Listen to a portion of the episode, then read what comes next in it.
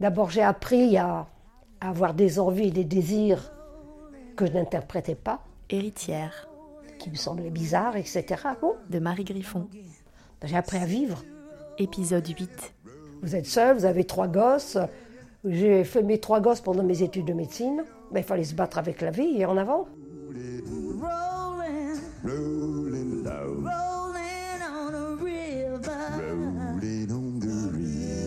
Bienvenue dans votre tunnel fémino-transmissionnel.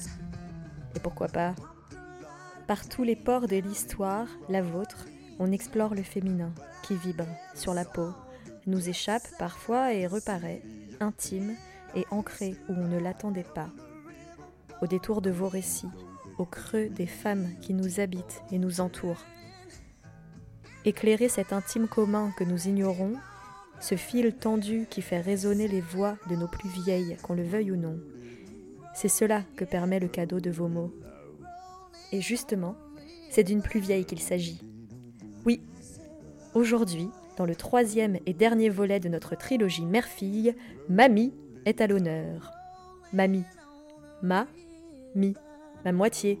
Mon réconfort. Ma douce mamie. Ou pas.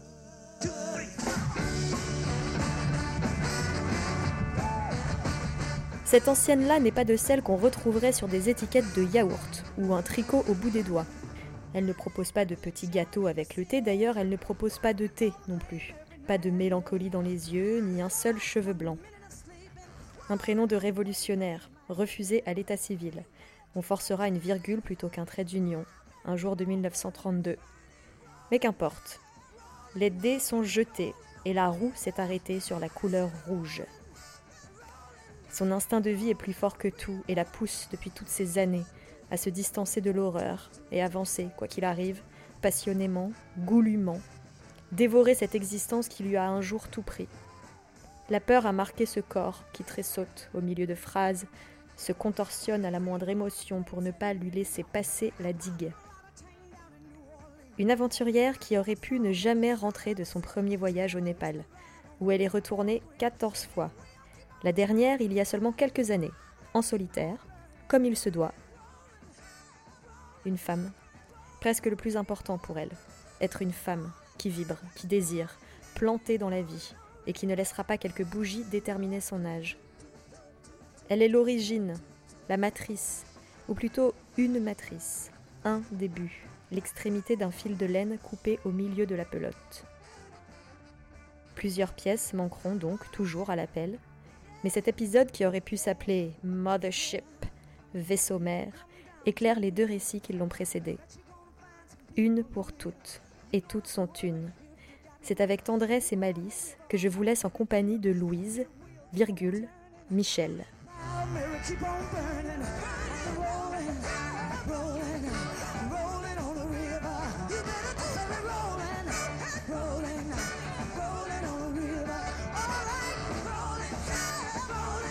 Bonjour Louisette, vous êtes la troisième femme de cette lignée que j'interroge, puisque j'ai d'abord interrogé Catherine, puis Lola, et maintenant vous, et finalement vous êtes la première, celle qui est à l'origine. Et surtout, vous me disiez avant d'enregistrer, que vous aviez à dire que vous aimiez cette époque, que vous aimiez être en vie, que vous étiez toujours excitée à l'idée de l'existence. Qu'est-ce que vous voulez dire à ce sujet ? Je trouve que j'ai, en fin de compte, quand les gens arrêtent, n'arrêtent pas de pleurer, avancent, c'est mieux et tout, je trouve que je suis dans une période de vie incroyable. C'est-à-dire que j'ai toute l'expérience d'avant, on va appeler ça comme ça avant, et je participe aussi à tout ce qui est en train d'arriver. De temps en temps, je rame un peu, je râle, mais c'est fantastique. J'ai deux mondes. Qu'est-ce que vous diriez pour vous présenter ? Si vous aviez envie de vous présenter à quelqu'un aujourd'hui qui ne vous connaît pas. Je m'appelle Louisette. J'ai quatre-vingts, oui, quatre-vingt-sept ans. Je suis à la retraite, j'étais médecin. C'est un deuil à vie. Plus être médecin, c'est un deuil à vie. Mais bon, ensuite, je suis devenue psychanalyste, donc j'ai utilisé les deux. Voilà. Et dans ma vie, euh, et c'est grâce à la thérapie que j'ai faite que je, je, suis devenue théra- je suis devenue thérapeute. J'ai arrêté d'être médecin à soixante-sept ans. soixante-sept ans, vous voyez comment je suis, je pète encore le feu. J'étais en pleine forme, mais j'estimais que beaucoup de jeunes arrivaient, que... et que ma vie n'était pas que ça, et j'avais envie de reprendre des études, et je me suis inscrite à la Sorbonne, car je suis fascinée par les vieilles civilisations, par tout ce qui vient. Plus ça vient de loin, et plus ça me fascine. Voilà, en gros. Et je suis une femme extrêmement libre, libre de mes choix intellectuels, de mes choix sexuels. De... J'ai donc eu trois, trois enfants, j'ai deux garçons et une fille. J'ai divorcé deux fois, et le divorce a enrichi beaucoup ma vie. Ah voilà. Oui, de, quel, de quelle manière ? Ben parce que j'ai beaucoup progressé. Parce que divorcer, bon, c'est difficile sur le plan émotionnel, mais si on divorce, c'est qu'on a des raisons, c'est qu'il y a des choses en quoi on ne se retrouve pas, donc ça permet d'ouvrir la cage. Quand je pense à tout ce que j'ai appris, ce que je suis devenue, je me bénis. Et bah, du coup, qu'est-ce que vous avez appris, qu'est-ce que vous avez appris sur vous-même en divorçant ? C'est une si vaste question. Décider de divorcer, ben je salue les femmes parce que c'est pas facile. Maintenant, avec le recul, je pense que c'était avant-gardiste. Et deux fois, il faut le faire. Ben, déjà, j'ai appris à être autonome. Alors, on va dire en profondeur. Bon, pas autonome, point de vue matériel. Non, on a crevé de faim. Hein. Euh, je suis tombée comme par hasard sur deux mecs à problème. Euh, on a eu d'énormes problèmes matériels. Ça, c'est pas grave, on avance. Mais au niveau de mon autonomie personnelle, j'ai appris plein de choses. Et j'ai surtout compris pourquoi ça n'avait pas marché. On s'appuie sur sa force pour avancer. Donc vous avez appris notamment que vous aviez une force en vous, peut-être insoupçonnée aussi. Oh ben, non, non, pas insoupçonnée, ça. Oui, enfin, oui, j'ai une force incroyable. Bon, ça permet d'inventer sa vie. Vous parliez du désir, c'est quelque chose qui a pris une place dans votre vie importante au moment de... Mais au début, j'étais innocente comme c'est pas possible de l'être. Hein. Je suis mariée, je connais... Bon, rien, rien. Je suis née en trente-deux, moi. Hein. Bon. Et comme j'ai une nature très forte, eh bien, il a fallu que je découvre et que j'aille là où la vie m'entraînait. Est-ce qu'on peut revenir un petit peu en arrière sur... Euh... Eh bien, le, le début de votre vie, tout simplement. Alors, le début de ma vie. Je suis née de parents juifs polonais. On va laisser tomber le côté juif parce que c'est, c'est une histoire dramatique. Bref, mes parents sont venus en France quand ils avaient vingt-deux ou vingt-trois ans. Euh, c'était des militants communistes, comme beaucoup de juifs de, d'Europe centrale, qui sont venus parce qu'il y avait un tel antisémitisme, mais... Je ne savais pas que j'étais juive, du tout. Et c'est, là, c'est, c'est, c'est ma grande problématique. Hein. Tu vois, je suis incapable de ne pas avoir d'émotion quand j'en parle. Ben, c'est comme ça, c'est comme ça. Bref, euh, j'ai appris que j'étais juive, parce que quand la guerre est arrivée, les flics français sont arrivés chez moi, ont pris mon père et l'ont mis dans un camp. Et on m'a dit, il est juif. Moi, j'avais huit neuf ans, et je me suis dit, mon père est un bandit. D'accord ? Voilà. Mais j'ai été élevée par des parents communistes, militants communistes, et très honnêtes dans leur démarche. Hein, très honnêtes. Et moi, c'était formidable. J'avais un idéal. Je, je voulais refaire le monde comme eux. J'ai un souvenir, trente-six. trente-six, c'est la guerre des... C'est le Front populaire, dont je me souviens. Donc ça marque à la vie. Hein. Et puis c'est aussi, c'est Franco et la guerre d'Espagne. Bon, maintenant, ça a changé, mais j'avais des cheveux encore plus noirs que les vôtres. Ma mère aussi. Donc, les, les gens, les communistes du quartier, c'est nous qui portions le drapeau espagnol. Enfin bon, c'est des... Ça, c'est un côté de vie extrêmement important. Voilà. Mais, donc la guerre est arrivée. On m'a dit... Je n'avais jamais entendu le mot juif. Mes parents n'en avaient jamais parlé. Et je n'avais pas un nom juif, j'avais un nom polonais. Janowski. Donc juif, je ne savais même pas que ça existait. On a pris mon père, on l'a mis dans un camp. Bon, après, euh, aidée par la résistance, j'ai changé de nom, on m'a enlevé mon nom. On est parti vivre en dehors de Paris. Je m'appelais Gabrielle Bouillard, et cetera. Après, il y a eu l'après-guerre. Et après, à la fin de la guerre, on est rentré à Paris. Et là, on a commencé à prendre les camps, les trucs, les machins. Et la perte de, ben, de toute la famille maternelle qui est morte dans un camp. Quelque chose qui n'est pas très... qui n'est pas digéré. Hein. Bon, j'en parle avec émotion, mais je viens de là. Et du reste, euh, après la guerre, j'ai commencé à visiter des médecines, et Je n'avais pas spécialement un instinct maternel, mais il fallait que je repeuple la terre. Il fallait que je fasse plein de gosses. Voilà. Donc ça, c'est la base. Alors avec cette base, comment, comment vous vous êtes construite après, après la guerre justement ? J'étais une, commun- une petite communiste militante, hein, jusqu'au moment où j'ai ouvert les yeux. Mais ça, c'était quand j'avais déjà un petit peu plus. C'est, on y croyait tellement, c'était, surtout après cette putain de guerre. Mais j'avais un désir au monde, c'était être médecin. Là, je disais, si je ne suis pas médecin, je me tue. C'est radical. Hein, et maintenant, je pourrais être un milliard de, d'années encore médecin. Vraiment. Qu'est-ce que ça veut dire pour vous, être médecin ? Soigner les gens, venez, venir en aide aux gens. Bon, moi, le communisme, au lieu d'être resté une connerie, j'en ai fait quelque chose, j'en sais rien. J'étais fabriquée comme ça. Je vais vous raconter un truc, mais ça fait rien. Bon, j'avais une copine que j'aimais bien comme ça, et qui me dit un jour, « Oh, vous devriez faire de l'astrologie. » Moi, mon esprit bien carré, je dis, c'est des conneries. Je me dis, je m'amuse. Je téléphone donc à Madame X. Dans ces cas-là, vous ne donnez que votre prénom, parce que déjà, un nom de famille, ça induit quelque chose. Euh, je la revois, et elle me dit, « Je ne sais pas quelle étude vous avez fait, mais vous avez un tel thème de soignant qu'il faut refaire toutes vos études. Je suis née avec ça. » Mais vraiment. Du reste, j'ai un nounours quand j'étais petite. C'est encore les vieux nounours avec de la paille, il est opéré de partout. Qu'est-ce que ça vous a apporté d'être médecin ? Un bonheur absolu. J'adore les êtres humains. Bon, le bonheur de ma vie. Plus jeune, petite, peut-être petite fille, votre première figure euh, féminine, c'était qui ? Qui vous a appris ce que c'était être une femme en premier ? Je peux dire Shoah. On va dire, depuis quatre cinq ans, je peux prononcer le mot sans pleurer. Mais je peux le faire parce que j'ai, une fois pour toutes, mis ma mère à la porte. Parce que j'ai fait, il y a, je ne sais pas si vous avez entendu parler du M D R. Oui. Ce qui m'a permis de mettre ma mère, ma mère, bon, pour ce qu'elle était, mais en dehors de moi. Et je pense que tous mes problèmes juifs, Shoah et tout étaient sûrement liés aussi, car ma mère ne m'a jamais parler de sa famille et de la déportation. Jamais. Elle n'a pas ouvert la bouche. Je dirais que grâce au rapport avec ma mère, j'ai fait une thérapie, je suis devenue thérapeute. Voilà. Parce que votre maman, comment s'appelait-elle ? Edja. Alors, je vais simplement vous dire, la femme que je suis au niveau de la féminité, ma mère est nulle. Et je dirais même plus que nulle.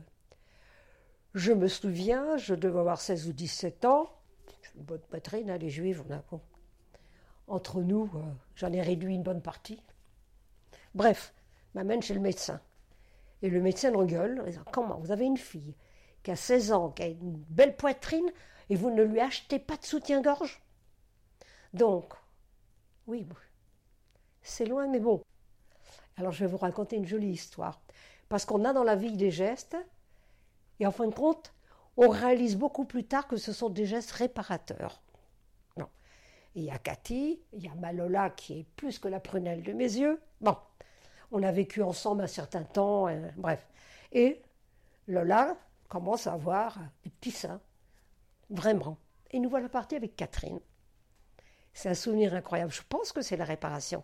Rue du Commerce dans le quinzième. Bon. Et on essaye des soutiens-gorge à Lola qui n'a pas grand-chose. Et on tombe sur hein, Barbara Lamarck. Et nous voilà en larmes. La vendeuse, la mère, la grand-mère, a installé un petit soutien-gorge à Lola. Et pour moi, ça a été un tel triomphe sur la vie. Voilà, je crois que c'est... Voilà. Donc là, vous évoquez en fait le début de l'adolescence. Ça n'avait pas l'air facile. Donc tout ce qui a été de l'ordre du corps et de la féminité, comment, comment ça s'est fait ? Ça avait l'air un peu compliqué. Tout ce qui est l'image de femme, ça a été une catastrophe. Mes premières règles, elles prenaient une serviette hygiénique, pas une serviette, non. Une serviette de toilette, en deux entre les jambes, on avait l'impression que je marchais à cheval. Voilà, oui, voilà, ça c'était, voilà.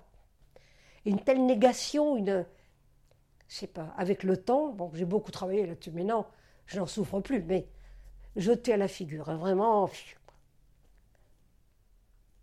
Oui, c'est, c'était dans un coin de ma tête. Comme elle me disait, tu te marieras jamais. Et paf, vous êtes mariés deux fois. Comment ? Je disais, paf, vous êtes mariés deux fois. Exactement. Bon, bon. Bon, maintenant, j'ai plus besoin de me marier. Et j'ai une vie sexuelle sympathique, une vie de femme que je continue et je vais très bien. Voilà. Mais bon, je suis partie de là. Avec le temps, je dirais ma conclusion, après des années de travail, depuis maintenant, je suis déjà une vieille dame, euh, je pense qu'on n'était pas faites l'une pour l'autre. Elle n'était pas faite pour moi, je n'étais pas faite pour elle. Par exemple, comme toutes les gamines, je voulais voir la cuisine. Quand je rentrais, tu ne sauras pas, tu sors. Si je nettoie, voilà, ça expliquera en gros mes rapports avec elle. Hein. Bon, je voulais faire ma chambre, je, fais, bon, je nettoie tout, elle rentrait, elle euh, enlevait tout, elle recommençait parce que de toute façon, je ne savais pas. Je pense que pour ma mère, euh, je n'ai jamais été belle ou jolie, ou du tout, du tout. Donc j'ai eu beaucoup de mal à trouver la femme que j'étais. Je dirais que si je n'avais pas eu une telle vitalité sexuelle, je n'aurais pas su la femme que j'étais. Heureusement, moi, la nature m'a toujours rendu service.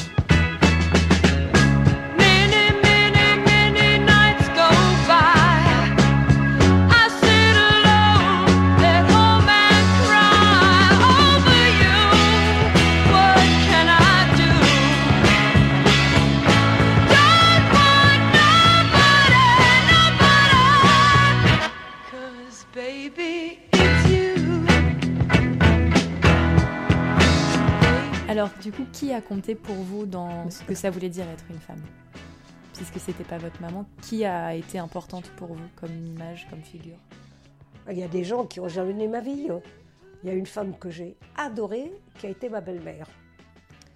Bon, le, le père des enfants, la, la mère de mon premier mari, bon, euh, mais elle a été, euh, elle a eu pour moi un, un, un très gentil regard. Comment s'appelait-elle? Jeanne. Et donc Jeanne, est-ce que vous pouvez m'en parler de Jeanne ? Bon, je, bon, ce que je vous dirais d'elle, d'une part, il y a une partie d'elle, le temps a passé, elle était, bon, complètement soumise au mari, ou, ben c'était l'époque. Hein. Elle avait un regard sur la jeune femme, totalement inexpérimentée en tant que femme, un regard gentil. Mais vous ne pouvez pas savoir. Je ne m'étais jamais maquillée, rien du tout. Bon. Et un jour, elle n'était pas là, je touche à tous ses maquillages, et j'arrive à la fac, et les copines me disent « Tu vas à un carnaval ou pas ?» Bon. Et ma belle-mère, Jeanne, on va dire Jeanne, euh, quelques jours après, m'a dit « Louise, si vous avez le temps, est-ce que je peux vous apprendre à vous maquiller ?» Ça, c'est merveilleux, voilà. C'est vraiment la, ça que je retiens d'elle. Le reste, c'est sa vie, c'est, ça, n'a, ça n'a rien à faire ici. Mais en tout cas, elle vous a, elle vous a beaucoup touché. Elle vous a, elle vous, en tout cas, cette femme vous a fait du bien dans, dans votre oui, parcours. Oui, oui, oui. Parce que... Est-ce qu'il y en a eu d'autres, des femmes comme ça, ou des personnalités qui ont été importantes pour vous dans votre parcours ? Oui, peut-être. Il y avait une femme qui était Pia Tovar. Bon, ma mère travaillait dans un dispensaire où il y avait beaucoup de médecins juifs qui arrivaient surtout d'Europe centrale ou qui avaient été déportés. Donc il y avait cette femme, Pia Tovar, que j'adorais, euh, qui était, non pas en tant que femme, pas du tout, parce que c'était un gros truc, qui n'avait jamais eu d'homme, mais au niveau de, des émotions, de la, et qui avait sur moi un regard merveilleux. Hein. Et c'est elle qui s'était occupée de, de, de mon premier enfant. De, enfin bon, elle a compté pour moi, comme je, je disais à l'époque, elle est, elle est ma vraie mère. Voilà. Bon. Elle est morte dans mes bras, j'ai pas pu la sauver. Enfin bref, bref. Mais Pia Tovar a beaucoup compté. Mais en tant que... Vous connaissez rien de l'allemand. Euh, si. On dit en allemand un Mensch. Oui. Voilà. Plus c'est un mot que je disais. Hein. Voilà, quelque chose de... Humanité. Malgré la vie, malgré les difficultés, sa solitude, un être humain formidable. Un être humain formidable. Une chaleur humaine, une écoute. Voilà. Et c'est ça qu'elle vous a transmis peut-être. Mais complètement. Au niveau de la féminité, c'est... Je dirais que c'est venu sur le tas. C'est... Mon corps m'a dirigée. Comment votre corps vous a dirigée? Ben, j'avais des besoins sexuels très importants. Alors au début, j'étais... Et puis après, bon, ben, j'ai été là où ma... mon corps m'amenait. J'ai rencontré des gens, j'ai rencontré des copines. Enfin bon, j'ai fait ma route, hein. Et est-ce que justement, du coup, vous parlez de vos copines, c'est intéressant parce que vous l'associez à, à justement un peu l'apprentissage de votre propre corps et de la sexualité. Mais de la relation aux filles. D'accord. Donc à moi-même. Ouais. Ben oui. Ben oui. Est-ce que le fait d'échanger avec d'autres femmes, ça vous a été utile ? À ce moment-là, non. Moi, je faisais ma route toute seule. Hum. Quand vous, vous avez dû transmettre à Catherine euh, tout ça. Oh là, j'avais beaucoup évolué. Oh là là. Oh là là. En termes de sexualité, et notamment au moment des règles, comment ça s'est fait, du coup, cette, cette passation ? On a toujours parlé que les règles allaient, allaient venir. Et par exemple, ma Catherine a seize ans. Et je me suis dit, telle que je la voyais, la sexualité, elle est là. C'est, bon, c'est la vie. Donc, j'avais préparé comme cadeau la pilule. Alors, je lui dis, voilà, j'ai prévu la pilule pour toi, mais une condition. C'est pas parce que je suis médecin, tu as tous les examens que n'importe quelle jeune femme t'a fait. C'était le cadeau de ses seize ans, donc ça s'est passé à merveille. Elle a eu des copains, bon, c'était sa vie. J'ai eu un respect toujours absolu pour sa vie. En tout cas, c'était mais important. Je leur ai jamais raconté que j'avais des copains. Ils ont dû deviner, bien sûr. Mais je n'ai jamais parlé de ma sexualité. Par contre, quand les garçons étaient un peu grands, il y avait un petit panier à la maison. J'ai dit, là, il y a des préservatifs. Hein. Tout le monde se sert, je ne veux pas le savoir. Donc, c'était libre. Et je leur disais, si vous avez un garçon, une, co- une copine, mettez les chaussures devant la porte quand je ne rentre pas. Donc, il y a toujours eu une très libre sexualité, mais personnelle, jamais. Jamais. De toute façon, on ne mêle pas la sexualité aux enfants. Je trouve ça criminel. Et aujourd'hui, vous parlez de sexualité avec vos enfants ? Enfin, sans plus, sans plus. Je ne parle pas de ma sexualité, jamais. Bon, ils savent bien, bon, là j'ai un copain, euh, ils le connaissent bien, maintenant ça fait vingt-cinq ans. Euh, enfin bon, euh, non mais ils savent parce que, par exemple, bon, j'avais une vie très libre, très, sans raconter, mais des fois je rentrais de vacances, j'ai fait beaucoup de, de trekking d'altitude au Népal. Et quand je rentrais, ma, Catherine me disait, il y a trois appels, il y a Pierre, il y a Jacques, y a... mais bon, et on riait, voilà. Donc vous êtes... Euh...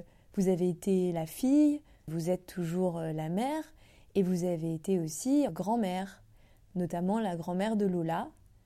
Qu'est-ce que vous pouvez me dire de ce rôle de grand-mère ? Qu'est-ce que c'est pour vous, ça ? J'ai pas de grand-mère. Ma grand-mère est morte dans un camp, dans un four. Je suis, et Lola, le fait d'être grand-mère, mais c'est le cadeau du bon Dieu. En plus, c'est moi qui ai fait le diagnostic de grossesse. Ah ! Catherine est venue me voir, pas mes règles, moi.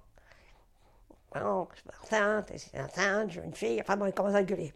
Je l'examine et écoutez, j'ai encore son utérus dans la main. Je vous jure. Je fais l'examen, l'utérus est rond, mais je lui dis touche-la ta fille. Et voilà, et c'était une fille. Et elle a passé, bon, une partie de sa grossesse chez moi, et cetera, et cetera. Et Lola, c'est. Je veux bien tout perdre au monde, mais pas Lola. Tu vois, on s'appelle trois fois par semaine. Il y a une infinie tendresse entre nous. Vous disiez tout à l'heure que vous partagiez aussi tant de choses parce que vous aviez vécu ensemble un moment. Ben, Catherine a divorcé. Et du coup, est-ce que vous pouvez me raconter un peu comment ça s'est fait, cette cohabitation à trois femmes ? Alors, son divorce, à la regarde, vous avez parlé avec elle, c'est pas à moi d'en parler. Euh, ben, moi, j'ai tout accepté. J'ai fermé ma grande gueule, on va dire ça comme ça, parce qu'elle était, bon, grand désarroi. Euh, pas de métier, elle ne faisait strictement rien dans la maison, Je ne critique pas. Elle était dans une crise de vie extrêmement grave et difficile. Alors, quand on écoute les bonnes voix, les gens me disaient « Voilà, faut la foutre à la porte, gna gna ». Moi, avec ma douceur habituelle, je disais « Je vous emmerde. Elle a besoin de moi. Si elle en est comme là, il y a quelque chose de moi aussi. Et tant qu'elle aura besoin de moi, je serai là. » Voilà. Puis petit à petit, ça s'est amélioré, et cetera, et cetera. Voilà. Et qu'est-ce que vous pensez de ce que fait Catherine aujourd'hui? C'est donc elle est comédienne et elle transmet aussi beaucoup. J'ai un respect absolu pour cette femme. Absolu. Qu'est-ce qui a été important pour vous de transmettre à Catherine? Je pense que je lui ai transmis mon courage. Parce que les choses ne sont pas si simples. Mais je lui ai transmis ma force de vie et mon courage. Et je pense ma qualité d'amour. Je suis une tendre. Bon, puis bon. Mais je dirais, ce qui compte, c'est une qualité d'amour avec un discours derrière. Hein. Il y a des gens qui vous disent, ils vous aiment, mais putain, ce qu'ils sont chiants. C'est pas ce type d'amour-là qu'on veut. C'est hum? quoi le type d'amour qu'on veut? Que ce soit sincère, qu'on sache écouter l'autre. Reconnaître qu'on ne peut pas tout réussir. Quand ma fille m'a dit « tu dois me demander pardon », je me suis dit honnêtement, elle a raison. Qu'est-ce qui lui a fait mal alors que je ne m'en rendais pas compte? Par exemple. Et surtout, on a su établir toutes les deux, et moi aussi, une distance nécessaire. Je n'irai jamais chez Catherine si je ne l'ai pas prévenue. Elle habite à côté, hein. Moi, c'est pareil. Jamais elle ne viendra sans prévenir. Lola non plus. C'est un respect absolu de nos vies. Et alors, à Lola, qu'est-ce que vous avez transmis? Qu'est-ce que vous avez eu à cœur de transmettre à Lola?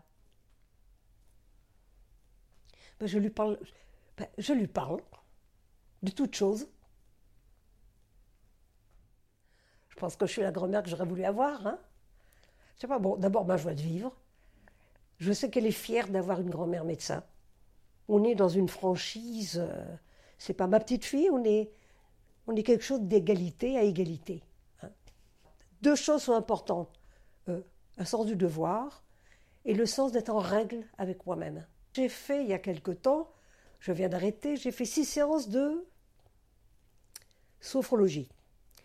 Enfin, je pars du point de vue, avec beaucoup d'honnêteté, qu'il ne faut pas arrêter de se questionner.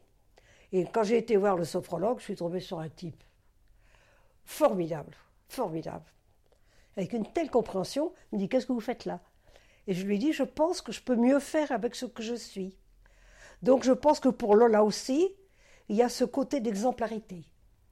Et je pense qu'il y a une chose que la thérapie nous apprend et qu'on devrait apprendre, il faut savoir se pardonner. Ben, on a fait des choses dans la vie, et puis merde, c'est pas génial, c'est pas ceci. Savoir se pardonner, s'apaiser, comprendre, et, et continuer sur vous, surtout, je dirais, savoir qu'on a tout le temps une route devant soi. Et ça, je crois que le, le cadeau des enfants, c'est qu'ils nous donnent une route. People have been misled, and I've been afraid. I've been hit in the head and left for dead. I've been abused and I've been accused. I've been refused a piece of bread. But I ain't never in my life before seen so many love affairs go wrong as I do today. I want you to stop, find out what's wrong, get it right, or just leave love alone. J'étais, ça va faire trois ans, j'étais opérée du genou, j'avais une arthrose du genou. Bon, en gros, ça ne s'est pas bien passé. Donc j'ai vraiment... J'ai fait trois, euh, comment dirais-je, trois accidents vasculaires. Enfin bon, c'était une grosse merde. La seule chose, je pensais à Catherine et je parlais à Catherine. Toujours, c'était Catherine. C'est la référence. Et je pense honnêtement, c'est pas logique, mais je m'en fous, que si je m'en suis sortie, c'est grâce à elle. Parce que j'ai fait un accident vasculaire dans un endroit du cerveau que presque personne ne connaît. C'est pas normal que je sois là. Et je vais bien. C'est quoi l'endroit du cerveau ? C'est quoi cet endroit du cerveau ? Le thalamus. Le thalamus ? Oui, eh ben. J'ai juste ajouté une chose, que la référence à Catherine, ce n'est jamais, mon Dieu, qu'est-ce que Catherine aurait fait à ma place ? Non, je pense qu'elle est là comme, oui, comme une mère. Exactement. Qu'est-ce que ça veut dire pour vous, être une femme ? En fin de compte, je ne voulais pas être une femme. Ça me revient quand même, hein ? Ressembler à ma mère. Alors oui, il y a quelque chose qui me revient, c'est dans le désordre. J'avais une très forte poitrine. Et comme je n'avais pas porté des soutiens-gorge tant voulu, elle n'était vraiment pas à sa place. Hein. Je rencontre euh, un chirurgien, mais à titre euh, tout à fait bien, et qui me dit « tu restes pas comme ça, euh, on va t'opérer ». Mais ma mère m'a fait un scandale. Au lieu de dire « enfin, elle va être débarrassée enfin, ». Quand j'ai allaité, je faisais cent vingt tours de poitrine. Hein. Et elle m'a dit « tu refuses de me ressembler ». Voilà. Voilà, ça me revient. Hein. Donc en effet, euh, être une femme, finalement, c'était quand même pas si évident, quoi. Ah non, c'était très difficile. Très difficile. Et aujourd'hui, vous aimez être une femme, mais ça a été un vrai chemin pour vous, j'ai l'impression. Un énorme chemin. Donc je me suis fait opérer des seins. Bon. Bien entendu, quand on a des problèmes, ben, la, toute la psychosomatique est là. On les met sur le corps. Donc euh, ben, j'ai eu une hystérectomie. Ça, j'étais ravie. Plus de verre, plus de règles, plus d'utérus, j'avais trois gosses, c'était parfait. Mais effectivement, c'est un sacré chemin. Et pour acquérir le corps que j'ai, je ne suis pas la Vénus de Milo. Heureusement du reste, parce que je serais au Louvre toute la journée. Mais bon, euh, j'ai eu pas mal d'interventions. Quand j'ai pris ma retraite, j'ai été voir un, carrément un des plus grands chirurgiens de Paris, je ne sais pas. Avec mon culot, j'avance au nez, je ne fais pas de manière. J'arrive et je lui dis, voilà, j'étais médecin, je, j'ai envie de me faire un cadeau. Comme c'est un type très connu qui voyait que les dames de la bourgeoisie, moi, mon franc-parler, il m'a dit, qu'est-ce que ça me fait du bien ? Il m'a dit, je vous opère quand ? Ben, j'ai dit, demain matin, et le lendemain matin, il m'a opéré. Qu'est-ce qu'il vous a fait comme opération ? Ben, un lifting. Ah oui, ce fameux j'ai lifting. Pas la moindre cicatrice. Il a fait un truc, personne ne peut savoir. Et voilà. Donc, je me suis réparée les seins. Voilà. Et ça, c'était important pour vous ? Hyper important. Alors déjà, parce que ma mère avait, comment dirais-je, un corps démoli, une énorme poitrine. Elle avait eu une, je sais pas, une intervention, elle avait le ventre comme, comme, deux, je sais pas, comme deux beefsteaks énormes. Elle n'a jamais voulu refaire la cicatrice, donc elle avait ces gros seins, cet énorme ventre. Bon, une image de femme qui vraiment était... qui ne pouvait pas me donner envie d'être une femme. Vraiment pas. Vraiment pas. Et du coup, vous dites réparer, c'est marrant, vous dites que vous avez, finalement, vous avez réparé en vous faisant opérer, euh, en faisant appel ah ben, à la chirurgie plastique. Une image de femme qui me convenait. Parce que j'avais comme image le corps de ma mère qui était affreux, hein, et son regard sur moi qui était un regard tellement négatif. J'étais moi. Hein ah, je n'étais plus la fille de ma mère. J'étais moi. Et c'est moi qui l'avais décidé. Et gna gna gna gna gna. Moi, j'ai, j'ai dû dire cent mille fois à Catherine et à Lola que tu es belle. C'est important. Et si j'avais pas tellement plu aux hommes, j'aurais été persuadée que j'étais à l'étron. C'est les hommes qui m'ont renvoyé une image de moi. Bon, pas désagréable. Je suis ravie d'être une femme. Qu'est-ce qui vous rend ravie d'être une femme ? Tout. Tout. Je sais pas moi, c'est une femme comme si vous me demandiez qu'est-ce que ça vous fait d'être vivante ? Ben voilà, je ne saurais pas dire autre chose. Et qu'est-ce que ça vous a fait d'avoir une fille ? Alors, à l'époque, il n'y avait pas d'échographie. Donc j'avais déjà deux garçons. voyez le caractère que j'ai. Je, je vais vous dire, les deux fois, je suis partie accoucher en métro. Hein. Oui, c'est, je ne suis pas de mauviette. Hein. Puis bon. Et troisième enfant, un, logiquement, je me disais, ça va être encore un garçon. Mais j'avais tellement envie d'une fille hein, que ça a été, alors ça a été tellement extraordinaire que, alors, moi, les deux garçons, j'avais fait à peu près l'accouchement sans douleur. Je dis ça, euh, elle a couché en deux. Bon, et au moment où ça quand même a fait un peu mal, il m'a collé du chloroforme sur la figure. Et je me souviens que j'ai hurlé, je deviens aveugle. Donc on me montre Catherine avec ses couches. Et je leur ai fait un tel scandale, je me souviens que la sage-femme a dit, si on ne lui montre pas les fesses de sa fille, elle ne va pas arrêter. Alors on m'a montré les fesses de Cathy, et là j'ai su que j'avais une fille. Et je terminerai, ma mère est arrivée avec une gueule d'enterrement. Oui, je crois que je suis encore en colère, comme si c'était elle qui venait d'accoucher. Et mon joyeux père m'a dit, ma chérie, elle sera ta bonne étoile. Et elle est ma bonne étoile. Et les choses dures qui me sont arrivées, Catherine était toujours derrière moi et avec moi. C'est mon élément vital.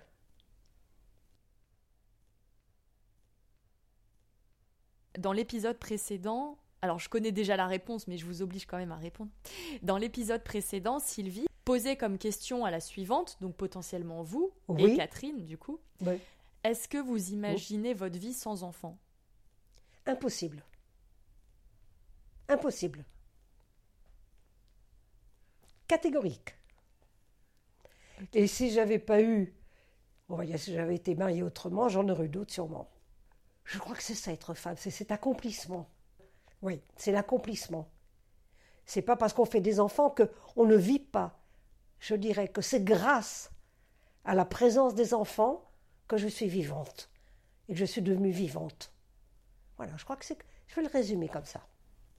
Non, du tout. Qu'est-ce qui est inimaginable pour toi là-dedans ?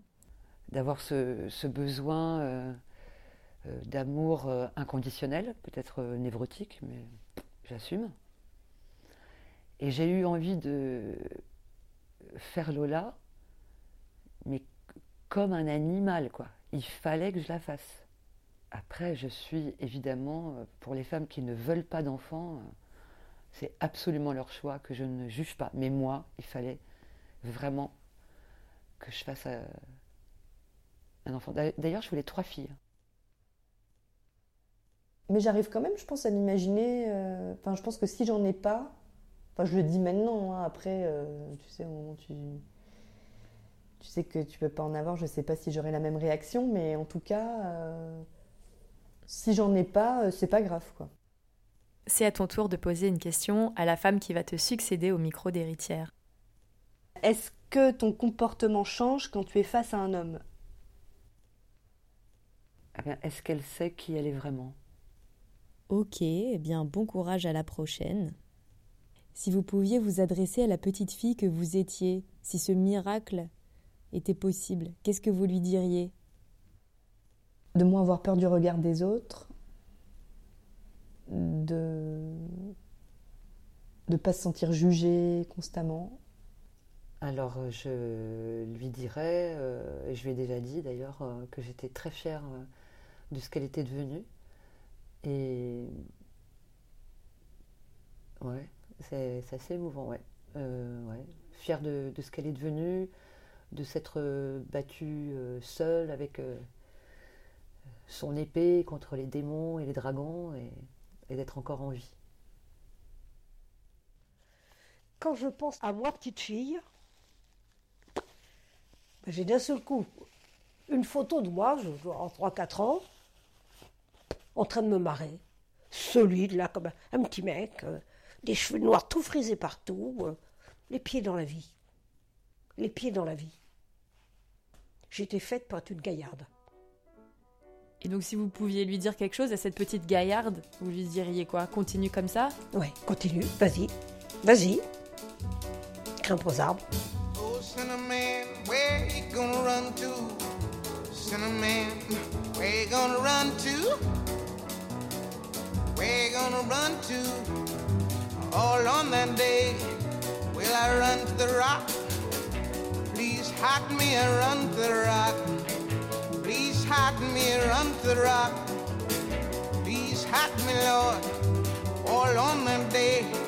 But the rock cried out, I can't hide you, the rock cried out. I can't hide you, the rock cried out. I ain't gonna hide you down all on that day.